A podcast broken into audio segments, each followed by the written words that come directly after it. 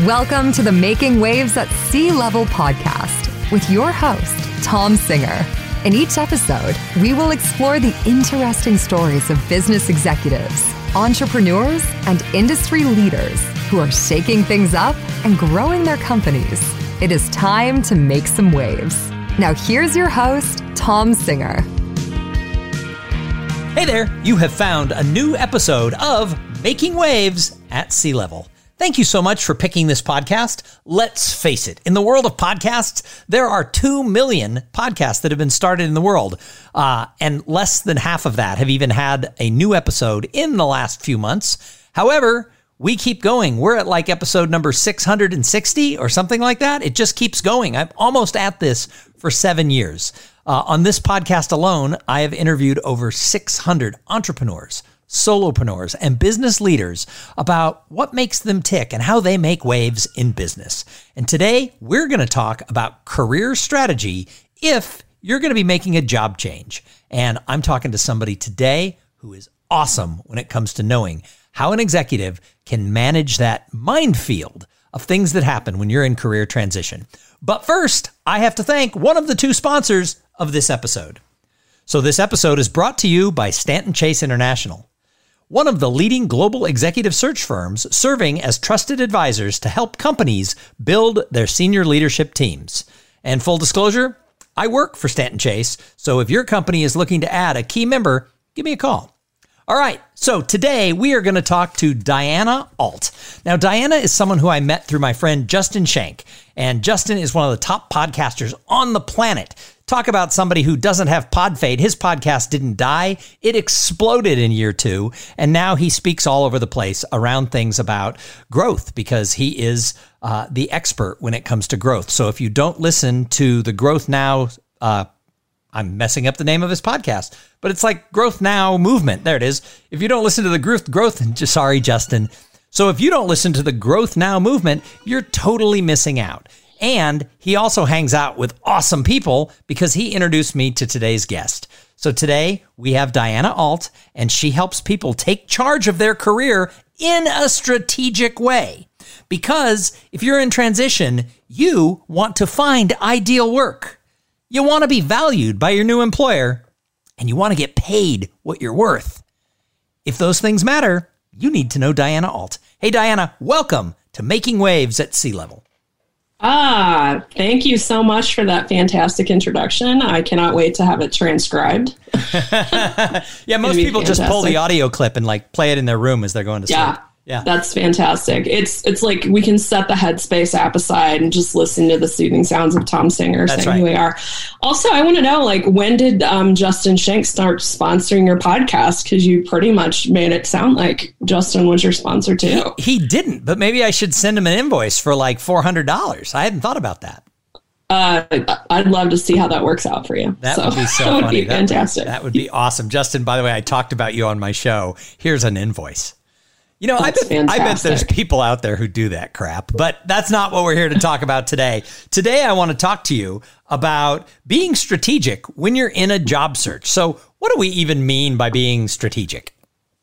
So what we mean by being strategic is looking at things from the inside out whenever you're going to make a career transition. So really what happens so often, especially with really high demand professionals that just get sick of whatever it is that they're doing, sick of their boss, sick of their industry, sick of their company in some way, is very often they will just start updating a resume, spraying it around the world, and hoping that they land the perfect job, and it doesn't work. So I advocate a really introspective approach to career transition where you do work around getting clear on what it is that you actually want as your very first step, getting clear on the value you provide to communicate out to people. So how do you say what you're awesome at to the companies that you're targeting? And then being strategic and actually executing your search. So instead of just applying everywhere, developing lists of target companies, developing target criteria, and then really networking in a strategic way instead of just hoping and praying and crossing your fingers that you're going to run across the right opportunity. So that's really what I mean at a high level. So that's beautiful, but it's too high of a level. So let's take this step by step. Get clear on what you want. How in the world does somebody get clear on what they want? They want it all. They do want it all, but very often what people talk about is one of two things, either more money or a better boss. Those are the two things that I hear about the most. And then the third is a growth opportunity. So the top two reasons that people leave companies are that they just don't get along with their boss, or that they feel like they've capped out on leadership opportunity. And the thing is, whenever I talk to people, very often they just throw out, hey, I want to grow in my career. I want to grow. I don't have anywhere to grow. And it's important to understand what that means, because uh, so often we think about growth as the proverbial career ladder where you start somewhere after you got your, you know, college degree and you leave with the gold watch, which hasn't even been a thing in a long time. But we think in that ladder, and realistically, careers are a rock wall. So we accumulate skills and we we go sideways and then we go up and sometimes we go back, and you have to understand, what does growth mean to me so that you can figure out what are the gaps. Um, this happens a lot with executives. You know, if somebody wants to be a C E O, it does not work to just grow from through one functional area, right, Tom? So you can't just say, oh, well, I started in sales and I want to be the C E O of something, so I'm going to go up through the sales ranks, be sales V P, and then get C E O. Nobody hires a guy that never worked in anything except for sales to be the C E O. It doesn't work.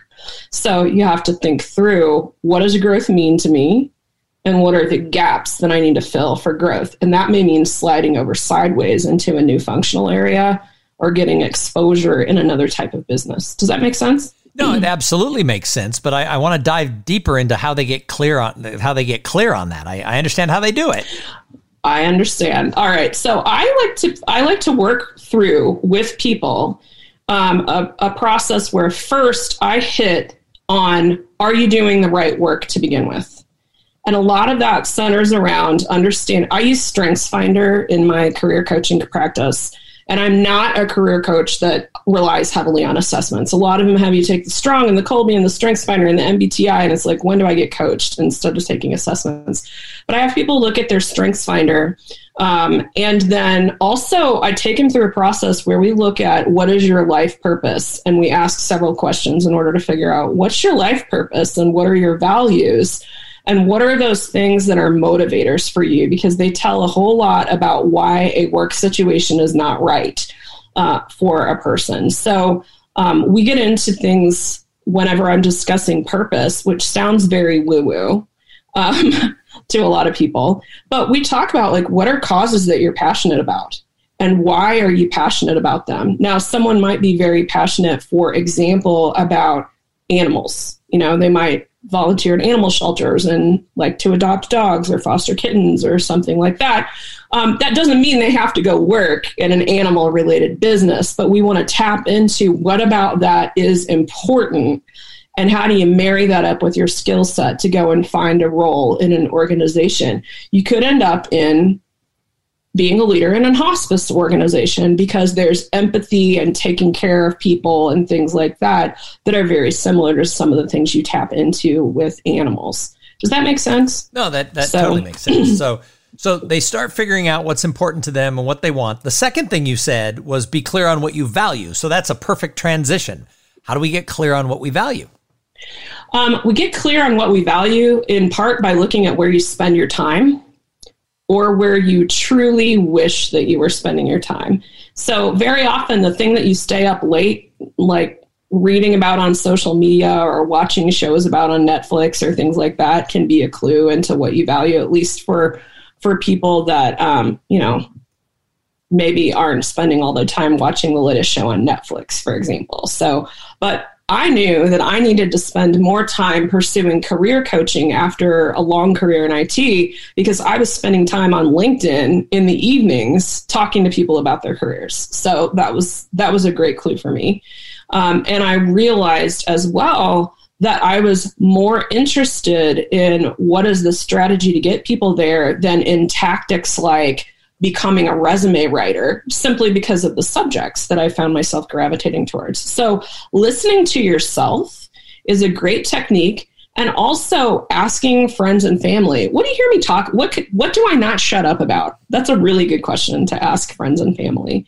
Um, so it's things like that. And some people can rattle off their values right away. Those are the easy people to work with. But very often, you know, they they can't, and they have to have a little help along the way, which is why coaches exist. So people figure out what they want. They figure out what they value. Then you said you got to get strategic about your job search. What does that yes. mean? How do we get strategic? So when you when you think about this, the biggest thing that a job, when somebody, when a company is starting to hire, very often we get frustrated because the job description has a million things on it. You know, there's, they want eight hundred years of experience and twelve different things and, you know, several degrees and a bunch of certifications and all of this different stuff. But fundamentally, hiring is a problem solving and risk management process. So they put the holy grail out on the job description. And then what they're really looking for is who can solve my problem. And all those skills and experience are the proxy for who they think can solve their problem. So if candidates that are looking to make a job search say to themselves, what problems do I solve? And they ask their peers and they look at their track record of success, they get a much better idea of how do I communicate what it is that I actually do.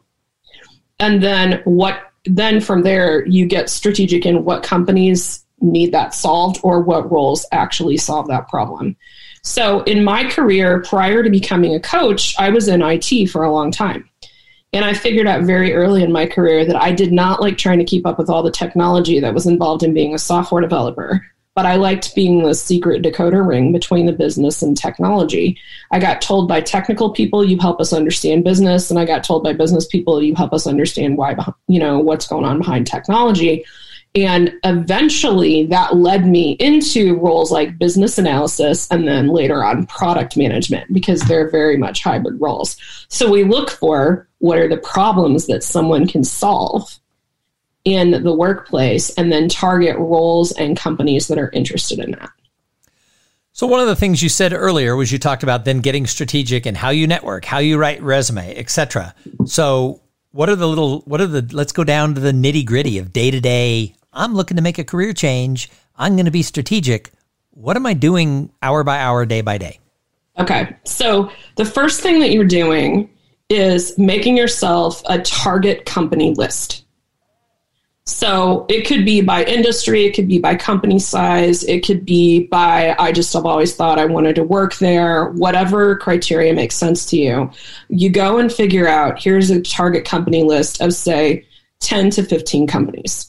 Then you do a couple, the next thing that you do is you go and look at what is happening with those companies, which could be reading articles in the paper, it could be looking at press releases, it could be talking to friends that work there, but try to get a feel for what the landscape of those companies are. And it definitely can be looking at job postings. What are they actually hiring?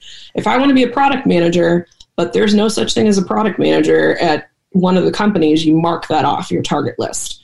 From there, there's a two-pronged approach. The first thing is that you need to get your um, you need to get your documents in order. Get your papers in order. So you write a resume that is targeted towards the problem you solve instead of being everything under the sun. I work with a lot of people in tech and engineering, and the biggest mistake that they make is thinking that they have to put everything that they've ever done since the dawn of time onto their resume. So thinking through for your resume, what is relevant to the type of job that I'm pursuing? And how do I ex- answer the so what factor? So instead of listing, here are all the tasks that I did, and here's the one hundred twenty-seven skills that I have, you look at what is relevant to the type of job I would pursue within my target company, target industry, um, and then write your resume that way. I have found that when people start thinking in that, those terms, they can get rid of over half of the things that they thought they had to have on the resume. And if you um, write your resume with accomplishments, results, that so what factor being answered, then you actually don't need that much information on there. Um, long-term tech careers, two pages for a resume, sometimes one, but that's very industry specific, but a resume doesn't have to be one page long, but it doesn't need to be longer than two pages in ninety-five percent of circumstances. So we're saying, here's what's relevant. here's my superpowers, here's the results that I helped a team get. And then you're starting to talk to people within those target companies in parallel. So, so that brings up go, the net, that brings up the networking piece. That's the networking. How do, how do we that do gets, it? How do we do it? Um, the biggest thing we do is we use, use LinkedIn a lot, and you use the people that you actually know. I work with a surprising number of people that hate LinkedIn, but yet somehow manage to network. And you know what they do? They pick up the phone, Tom. But what I do on LinkedIn is look for people that work in roles that are either peers or likely to be in the kind of the direct orbit of the role that I'm going into. So for example, if you are a uh, V P of engineering and you're interested in going to work at Apple, I would look for peer V Ps of engineers, other directors, but also look for people that are leaders in um, product management, sales and marketing for the types of products that you would want to work on engineering within a company like Apple, either that currently are there or used to be there. And there's like, this is not a LinkedIn search tutorial, but you can find those on YouTube. So I would just go and look for, how do I find first and second degree connections that are in those types of roles within the companies that I'm interested in? I would also look at the folks that you already feel close to. This is particularly important for people that don't really feel comfortable with that proactive networking for a job search yet. Go to your friendlies. So, you know, Justin Schenck is a friendly to both of us. If we needed, either of us needed to access someone that might be in Justin's network, we would feel fairly comfortable going to him and saying, hey, this is what I'm about. This is the type of roles I'm seeking. This is the value that I bring. Who should I be talking to? And the question, who should I be talking to, is really key, because instead of saying, will you introduce me to Joe Schmo, that's, you know, the C E O or whatever role at the target company, you're leaving the conversation open to discover possible new connections. There's nothing wrong with asking for an introduction to a specific person, but you leave yourself more open to opportunities that maybe you couldn't think of right away by yourself when you ask, who else should I be talking to? I also like to do th- the same thing with target companies. So those tar- that target company list I mentioned earlier, it's not static, it flexes. As you talk about your career desires with people, asking what companies should I consider as well is a really good one. And if you're really wanting to say, go from a giant corporation into a smaller mid-sized company, a lot of times how that's how you discover that those companies exist, is by saying, hey, Tom, you know, I'm looking for a new role as a product management leader in the tech space. I really want to get out of the big giant company. You know, who should I be with? I'm interested in financial services and healthcare. And then you can say, oh, well, Acme Corporation down here in Austin has a remote workforce. Let me introduce you. That's how that goes. Does that make sense? It makes total sense. So speaking of LinkedIn, so yeah. Also, in addition to using LinkedIn, and I think it's smart because most people don't know how to use it, like you just described, figuring out who do I know, who knows people inside those companies. But you also want to make yourself findable, because people who work in executive search do searches yes. to find candidates, and many people don't aren't findable on their LinkedIn. They don't yes. fill out their LinkedIn properly. So what do you teach people about making themselves searchable in LinkedIn for people who are looking to fill jobs? So um, one of the things that I tell people about making yourself searchable is do not waste your headline. The biggest thing, ninety something percent of people on LinkedIn have their headline right under their profile picture, say their current job title and company. So project manager at Acme Corporation. And that is kind of okay if you're really shooting for a project manager role, but there's like two hundred characters or something like that on LinkedIn. I can't remember the exact amount. So you have the opportunity to put a target role, or maybe two. I wouldn't put more than two. So if you're interested in project management or program management, that's fine. I wouldn't list project management, program management, and ten other possible roles. One to two. Industry, um, one to two. If there's a hot skill that you have, which is particularly important in tech, um, you could put that in your headline. And then a lot of times what people have started to add is a result. So This is really popular with salespeople, as they'll say, blew my quota, you know, quota buster twenty percent in twenty twenty, something like that. But you're now hitting skills that they're probably searching for, job titles they're searching for, industries that they're searching for, and showing a little bit of special sauce all in your headline. So um, other people will use the I help somebody do something format. So you could say, you know, I help sales organizations bust their quota in healthcare and finance.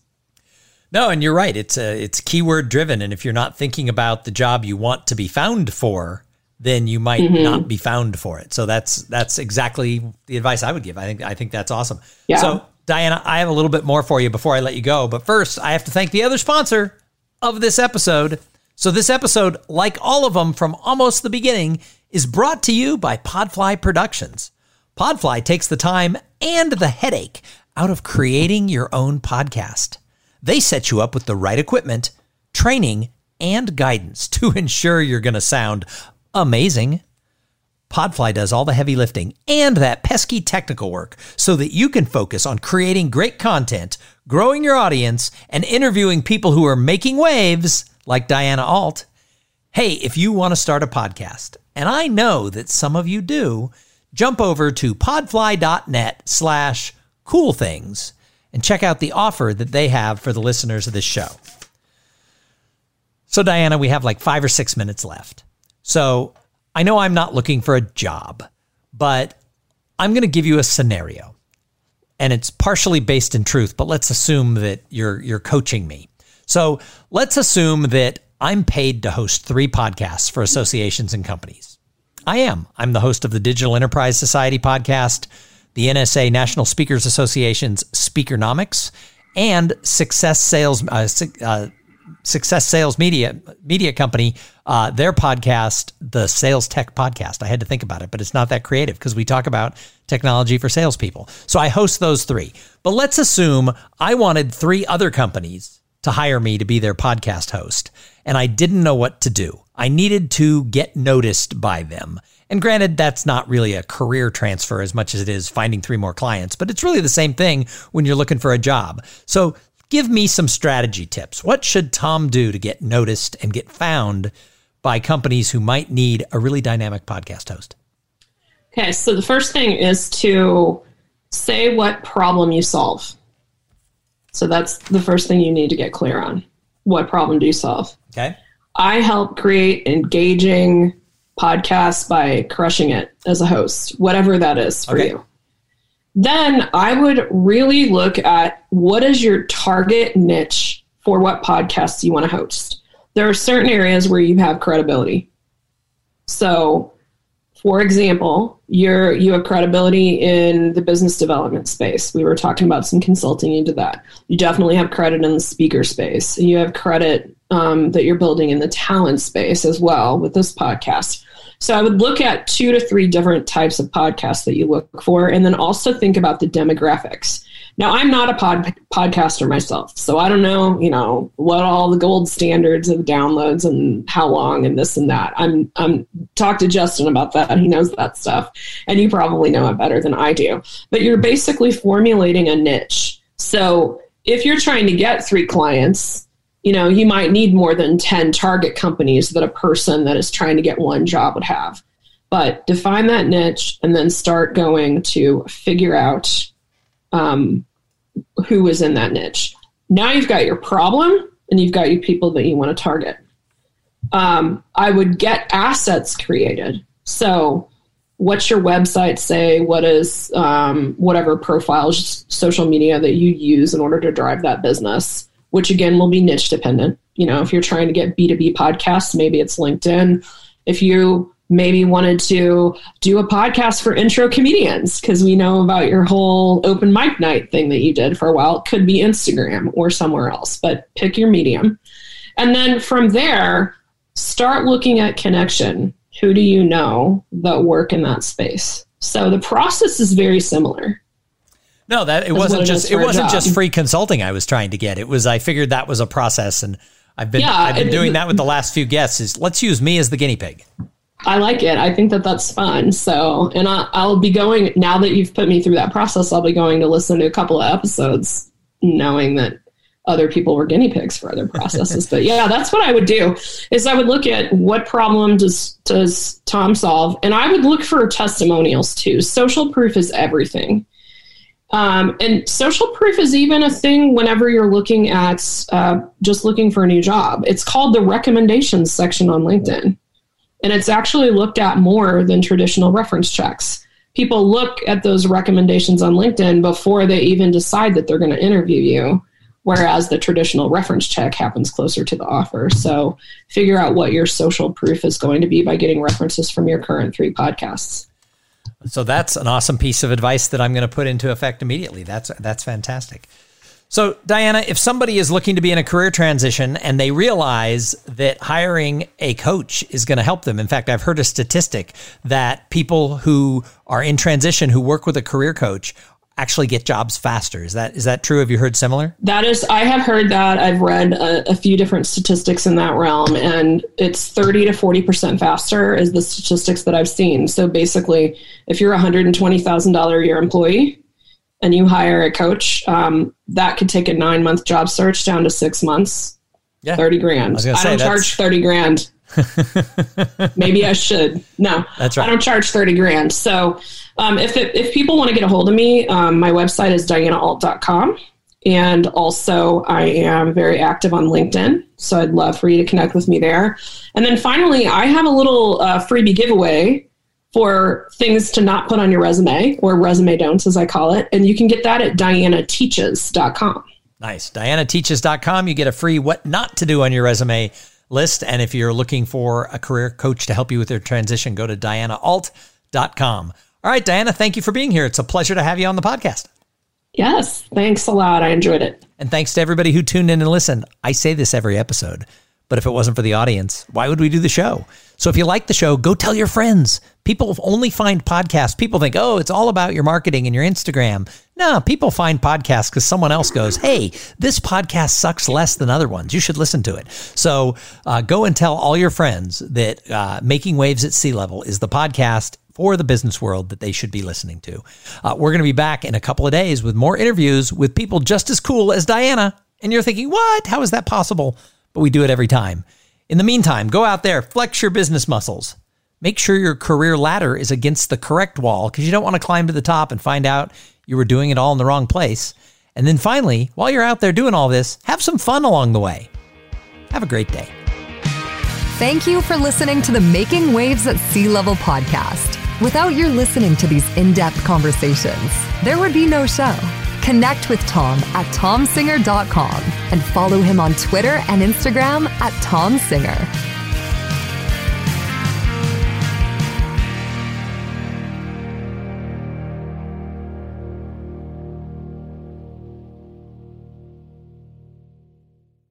This podcast is a part of the C-Suite Radio Network. For more top business podcasts, visit c suite radio dot com.